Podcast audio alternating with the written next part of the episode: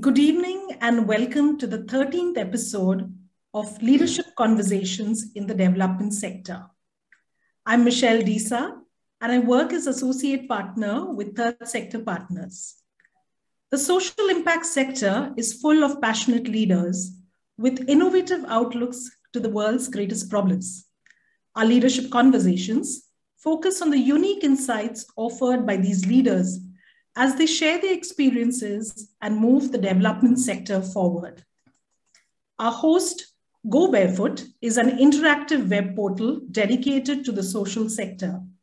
It brings together individuals, NGOs, NPOs, and CSR arms of organizations with the mandate of creating a one stop information website for both networking and knowledge sharing.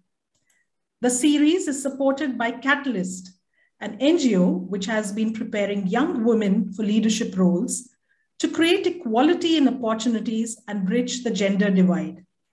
Also, we are supported by third sector partners, India's only executive search firm exclusively for the development sector.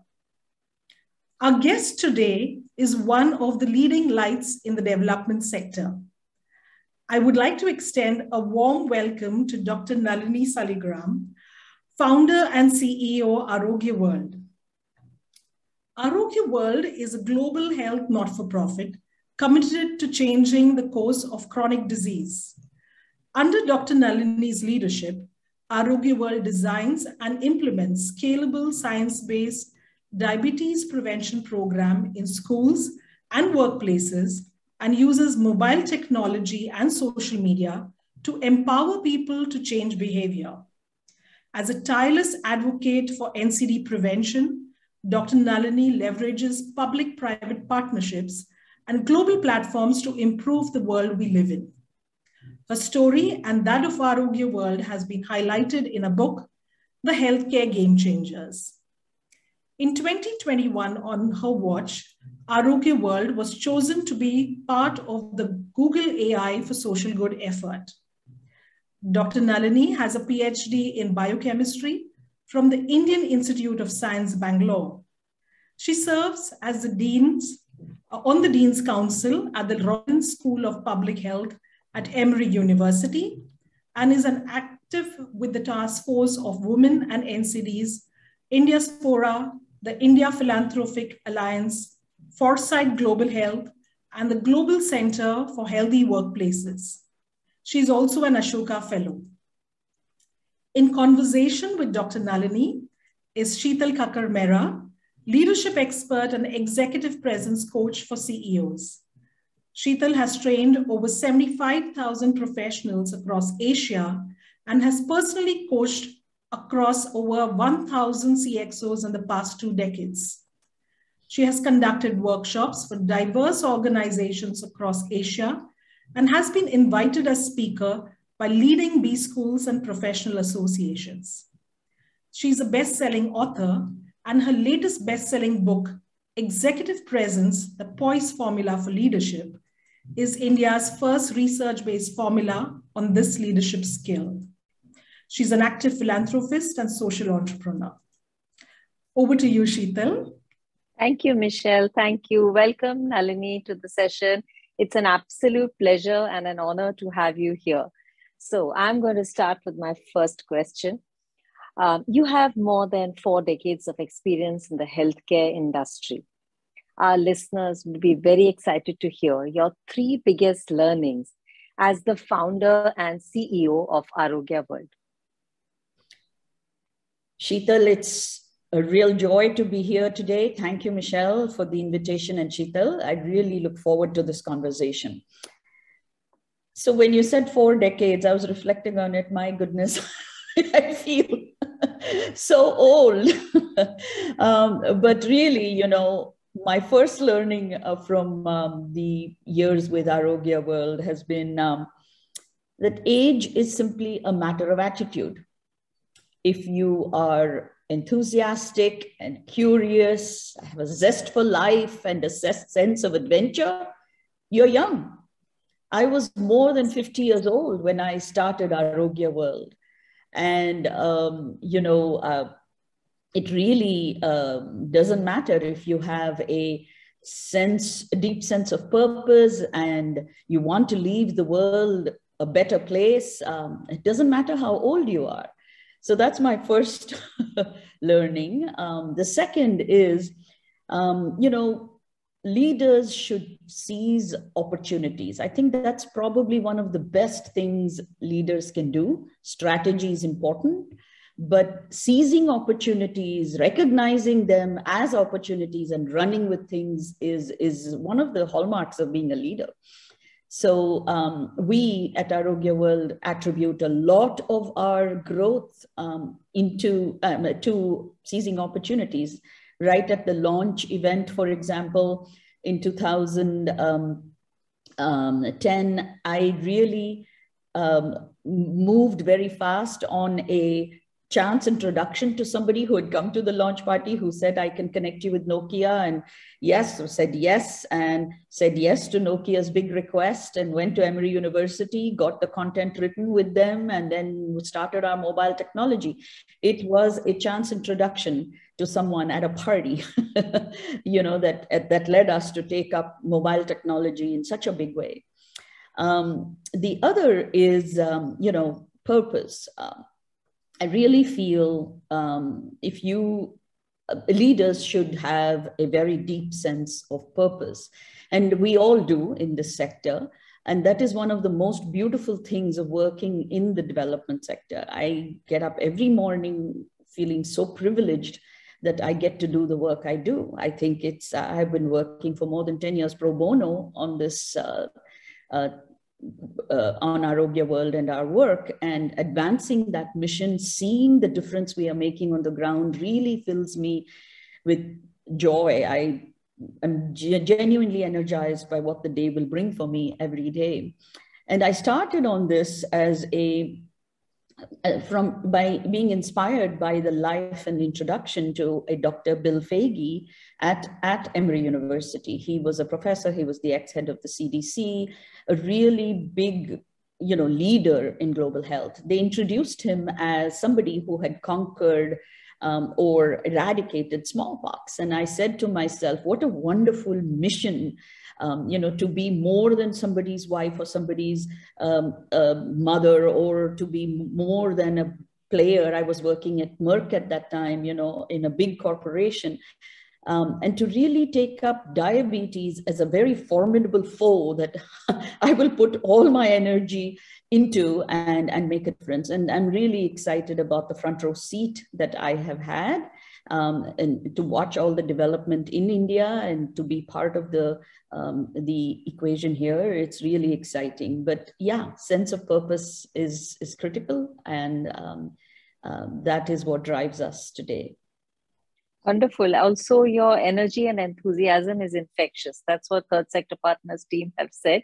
So yes, couldn't agree with you more. Um, I'm going to move to um, a very critical uh, aspect, which is that the social and corporate, the divide between the social and the corporate sector is breaking. So what are some of the processes that the development sector can take from the corporate sector? And of course, vice versa, what can they learn from the development sector? Yeah, so I have worked in both the corporate side and the nonprofit side. And um, what I think is important in the development sector um, to copy from the um, private sector is um, a sense of measurement. Measurement is important. Results matter it's very often my colleagues and others will say, Hey, I've done so much. There's so much activity. I've worked the whole week. Um, you know, that's fine. That's great. But what was the result? Um, you know, so the standards we put to measuring impact in the real world, that is very important. What difference did we make? to uh, the lives of people. Yeah, we reached so many people with this much education material, but what did we really do to help them improve their health? That is important. But same standards for the team. Hey, what did we achieve? Um, so results matter, and that me- measuring that, measuring our activity is also really critical. Then business rigor, um, you know, accountability, that is something we can really learn from the corporations. and um, that not performing should have consequences. Um, very often in the nonprofit world, we don't move uh, with a sense of urgency. Um, so these are all things we can learn. And um, the last thing I'd say is that we can learn how to build brands from the corporate sector and how to scale. They are incredible. They can sell sugar water and make it cool and prized and coveted. And we really should see how to make fruits and vegetable intake. That's our mission is to prevent non-communicable disease, prevent diabetes through healthy living. So we teach people how to eat healthy food and what is the meaning of healthy food and what is the meaning of um, physical activity. Um, so these, these are the things we push. So how to make them cool and sexy, that's something I think we think very hard uh, how to work with and copy um, the teachings from the corporate sector. The other way around, um, I think corporations can learn from nonprofits about motivating their people with purpose. So making them understand the mission uh, and, and really keeping people, because people join companies now much for much more than a paycheck. So engaging with them, using and showing that they care for, for the employees as well as the communities they work in. And truly, you know, um, doing well by uh, doing good is, I think, a really great mantra that they can copy and learn from um, the social sector. And then um, this Michael Porter's shared value is, I wish more companies would really embody that because you can um, make incredible financial progress while also improving the communities and countries and um, you know where you work. And that is becoming um, you know they can eradicate poverty they can just stimulate social progress in all their um, locations. So it's something that they should um, you know i wish they would do more Wonderful. Superb to hear your comments on uh, that. I'm going to take it a step further. And uh, we have seen during the pandemic that even governments had to work closely with both the corporate sector as well as the development sector, whether it was vaccination drives or awareness building or using masks or any of that. So, what can the governments learn from the nonprofits? Yeah, um, this is something I feel passionately about I feel that governments um, should really consider um, nonprofits as a very important ally. And especially in this phase of building India back better or building any country back better, the government should really do something called multi-stakeholder collaboration. I mean, really, the problem at hand is so big that no one can, can entity, not even the government can do it alone.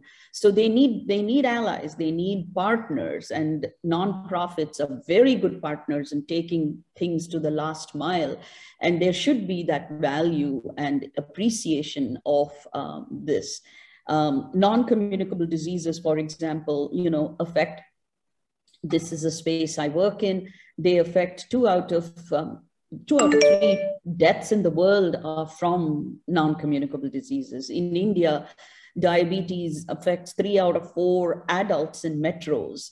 And, you know, so you may not even know that you're diabetic or pre-diabetic and you're walking around, you know, three out of four are either diabetic or pre-diabetic.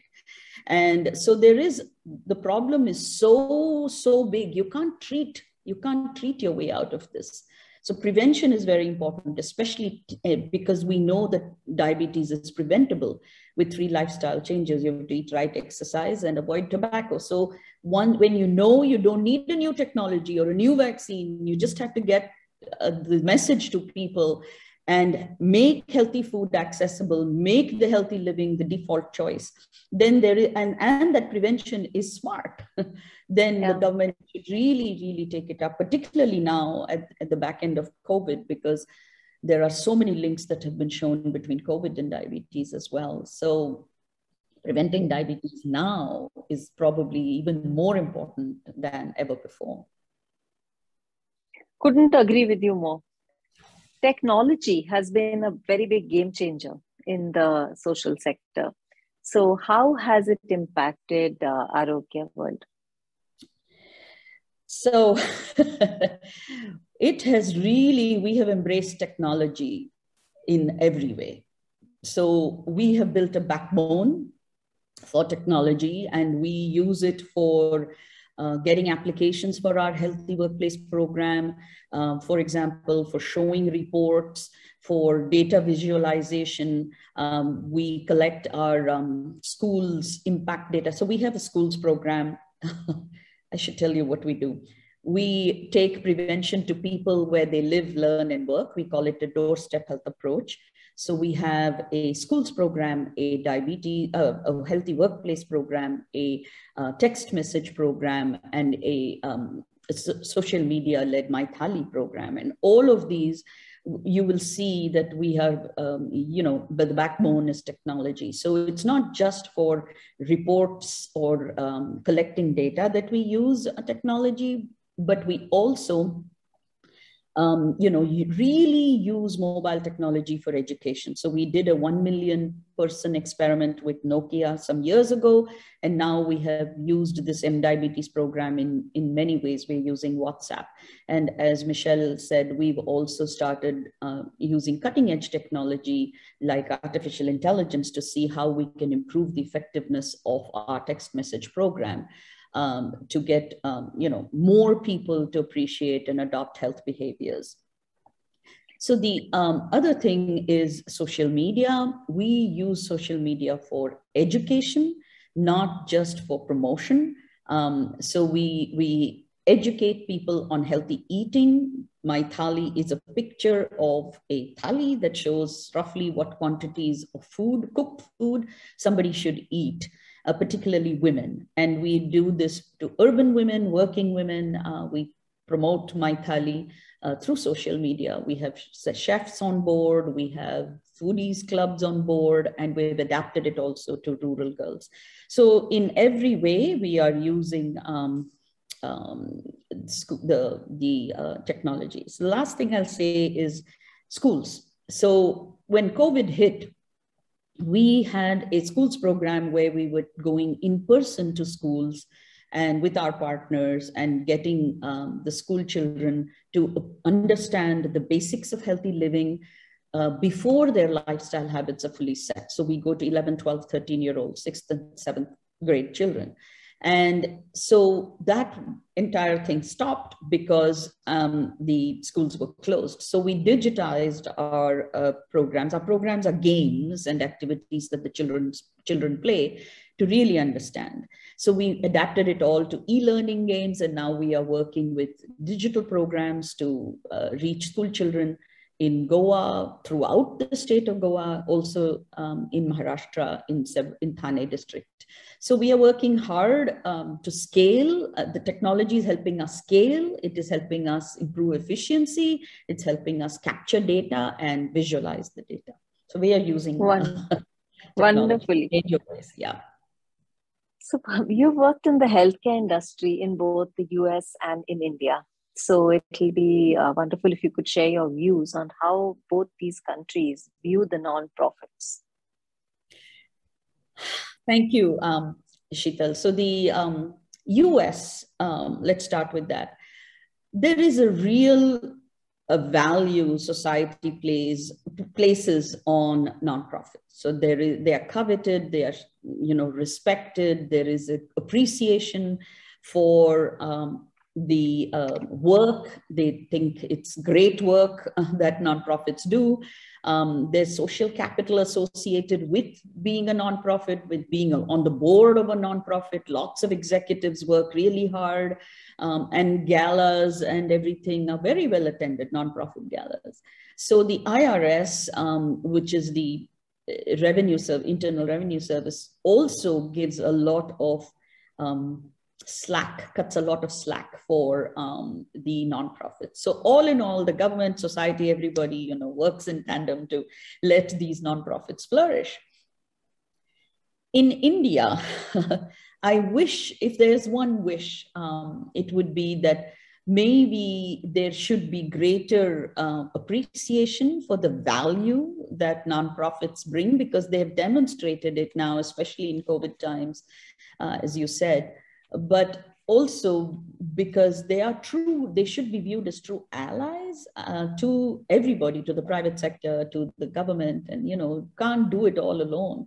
And so if there was a little bit of a loosening of uh, some of the regulations and the, and the difficulties that uh, nonprofits find themselves in, it would be really great.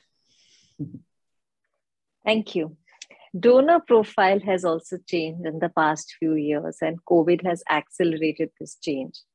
Um, it'll be wonderful if you can share your thoughts on the funding and the donor profile in India, as well as, of course, in the US. Yeah, yeah. So in the US, the individual giver is the main source of funding for nonprofits. Uh, corporations give about 88 or 90 billion dollars. Um, and then uh, foundations give some, uh, or the other way around. Anyway, they are small, but the biggest chunk, more than 300, approximately 400 billion dollars is from individuals. So the individual giver is the big giver.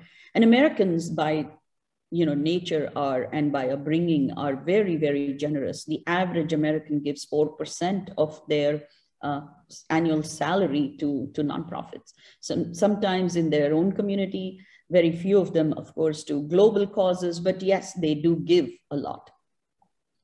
In India, um, the, the, there is approximately equal uh, weightage given to whether it's a foundation or a um, uh, corporation or uh, foreign aid or even um, the retail giving. It's roughly equal. I think the private uh, foundations are a little less and the others are a little more, but they're roughly equal.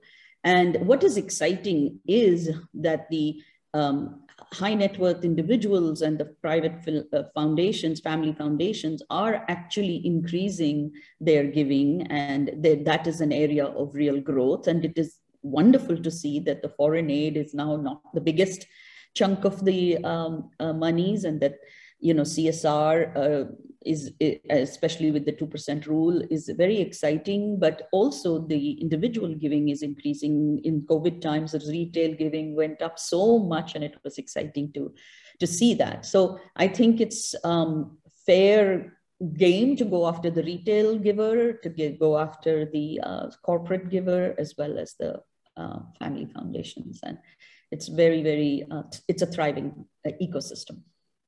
Yes, that's very true. Last two years, we've seen a lot of uh, you know donations, and people have been pushing for causes. Somehow, COVID did, did seem to you know bring out um, a lot more donation than we've ever seen, even of small quantities. So, agree with you. And uh, now, COVID has also impacted leadership principles. So, how mm. has leadership evolved to rise up to this challenge? Yeah. So, um, today, I think we realize that we need thinkers, but we also need doers. So leaders today must be thinkers and doers. They must have strategy, they must be able to think, but they also have to pivot very quickly and, and deliver. And COVID showed us that we had to move, you know, at lightning speed to deliver um, the, the, the uh, solutions and the services. Um, and the other thing is um, collaboration. I really, really believe that um, you know we can't do solve these big you know problems. We want to make deep societal change. We want to make population level change. Can't do it alone. So we have to work with other NGOs. For example, if we have a school school health program and education NGOs are going you know every day to schools. So we can piggyback with them we get a very smart way and low uh, cost way of reaching our content to schools and to school children. At the end of the day they want to get the child educated uh, to have a successful um, you know and be a contributing member of society and so do we we want the child to be learn healthy habits and be a positive contributor to society. So there is you know a, a, real synergy there that we should do. We should also work with government not be afraid of government. We should also work with the private sector um, truly uh, because there is um, there is a synergy between all the players. So collaborating and working with all of them is very important. Um, and as i've said a couple of times already you know, impact is critical, has been critical, and I'm a scientist at heart. And for me, measuring impact is, is core to, uh, you know, the fundamental value that we, uh, as we ascribe to, to impact in, in Arogya world. So we really measure impact. Um, reaching 6 million people across India doesn't mean much if you haven't helped them improve their health. But we know that our schools program improves, gets us 15% impact. Our mDiabetes program improves 20% of health behaviors. So there is a real um, you know, uh, measure, uh, idea of the difference we are making on the ground. And that's important, more important now than ever before. We should really think of ourselves as in, in being in the impact making business. And the last thing I would say is um, fundraising. So I'm realizing more and more that raising funds is one of the most um, critical things you know today nonprofits uh, face we are facing existential threats in some ways so we have to be very, very um, uh, good at raising funds. We have to give it a lot of importance, but more than anything, we also have to be ready to pivot. Um, you know, to a for-profit enterprise, become a social enterprise, and you know, think think because the world of finance and development is changing, and so we should be ready to uh, embrace all that. So. True, very true. And my last question to you is um, we have a lot of young professionals from the NGOs, NPOs, CSR cells of organizations, young motivated people from the sector who are a part of our audience. So, what is your advice to the rising stars of the social sector? So, the first thing I would say is you must think big. You know, there is not much that comes out of aiming low in life in general. So think big, make big goals, but deliver on them. You know, really think it through and deliver on them. And you don't have to be big or be part of a big organization to think big you can you know take up hey i'm going to dedicate the rest of my life to defeating diabetes well you know that's a very very big goal. Uh, but you don't you a single individual can take it up and you know really make a difference. Um, and that's that's what i would say is don't don't think small. Please you know think big. Um, and then the really one person's vision can make a difference. So don't think that you have to be a big corporation or a big ngo to make a difference. One individual can start a whole series of activities and, and make a difference, particularly in our space. It's really exciting to watch how innovative people are. You know, just to give you one example, we in the digital, when we digitized our school program, we found that it was very difficult to reach the digital program to the school children. Schools were closed and uh, so we went to our partners. Some partners started using WhatsApp groups, but hey, you know, the child has to wait for the father to come home, and their phone is the only one. And as you know, it's the boys that get the first dibs at that phone rather than the girl's child. So there's a lot of issues of even accessing the digital, uh, you know, technology. But one of our partners they came up with something really exciting. They um, uh, decided to go into the village community because in this is Child in Need Institute in the in Calcutta in the in the West Bengal area where they were working. The digital access was low in those communities, so they decided to go into the village community and deliver the program rather than actually, um, you know, uh, going to schools. So hey, it worked So you can think, you know, in a very innovative way, right at the community level and, and deliver and, you know, implement your program. So that's the other one. And the only other point I'd like to make is use your spheres of influence wisely. Each one of us has a sphere of influence. We have a group of people we can influence. Um, you may be starting out in life, you may be, you know, at, at the fag end of life, but you can really influence people. And you should use that spheres of those spheres of influence. Some people do it very well, some others not so well, but don't keep don't keep it to yourself. Really spread um, your words of wisdom and your um, ability abilities. You know, really influence people to to follow you, and that I think is something I tell my daughters.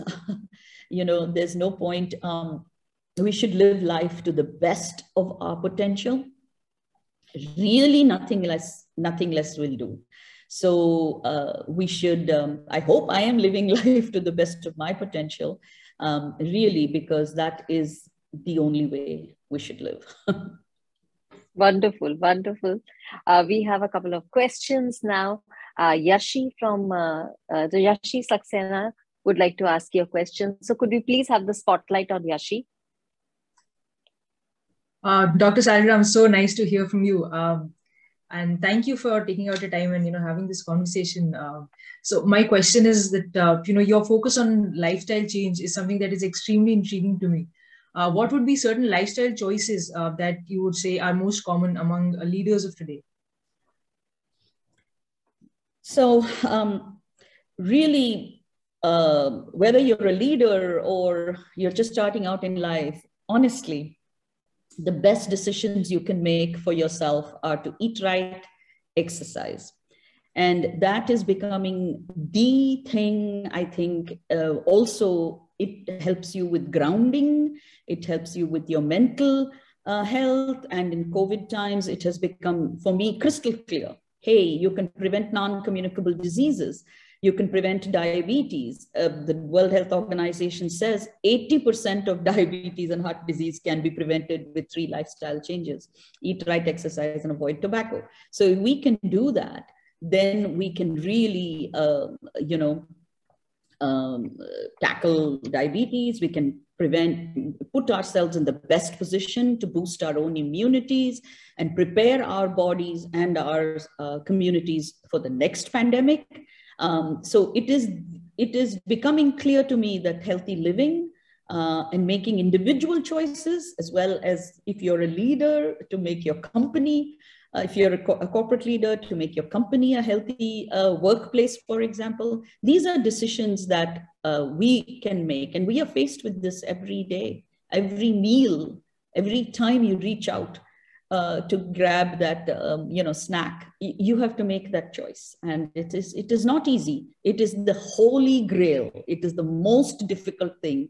Uh, behavior change is the most difficult thing. But it is a it is a must so we start young we start with school children we go to workplaces where um, the average age is 25 so we need to get them all hooked onto healthy living before age 30 because that's when in India we start getting diabetes 10, 20 years earlier than the rest of the world. So we have a real problem and uh, we should tackle it with healthy living. Fortunately, as I said, we don't need a new vaccine or a new technology. We just need to make decisions ourselves. Thank you. Thank you so much. That's extremely insightful. Thank you, Sheetal, for this opportunity. Thank you. And uh, we have one more question from Meedal. So could we have the spotlight on Meedal, please?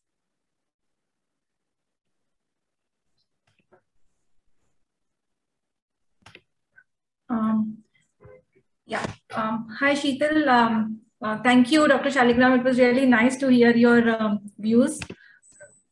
Yeah. So my question to you, Dr. Saligram, is um, as a leader, how do you really keep your team motivated despite a lot of obstacles and challenges, especially in the social sector when the challenges are multifold? So how do you keep your team really motivated? Yeah, yeah. So you know, um, I think you the unifying thing in our sector is the sense of purpose, right? So we have um, our purpose is in our is actually embodied in our name. Arogya world means we wish for a world of free of disease. So every day we are confronted with our purpose. Hey, we are working to uh, the uh, uh, free the world of disease. Uh, we've chosen diabetes, but it's it's any disease, and the people who join us also ha- are passionate about health, are, are passionate about making a difference. So I couldn't do this alone. Every single person who has joined us, whether it's on the healthy workplace team or the schools team or the MyThali team or mDiabetes team, we, we have four key programs and we're starting a fifth. We are starting something called Arogya City, making Bangalore the first Arogya city. And it's really quite exciting to watch all uh, the people have the same you know sort of passion and sense of purpose and it's just you know you, then it's easier to row the boat in the same direction uh, all of us are working to propel the ship forward and it's much easier to to do that um, when it's once in a while we it hasn't worked out and we have uh, you know people have left us but by and large those who have joined arogya usually stick around because of the work and the purpose. And that's, I think, the most important uh, reason. Thank, thank you. Thank you. And we have a question in the chat box. Uh, what is the most important trait you look for when you're hiring a new employee for Arogya Yeah, I I look more for um, values and this kind of a desire to contribute to health into improving the health of people because if that desire is not there it's very difficult to really engage in our mission. So that that is very important. I really don't mind so much about skills.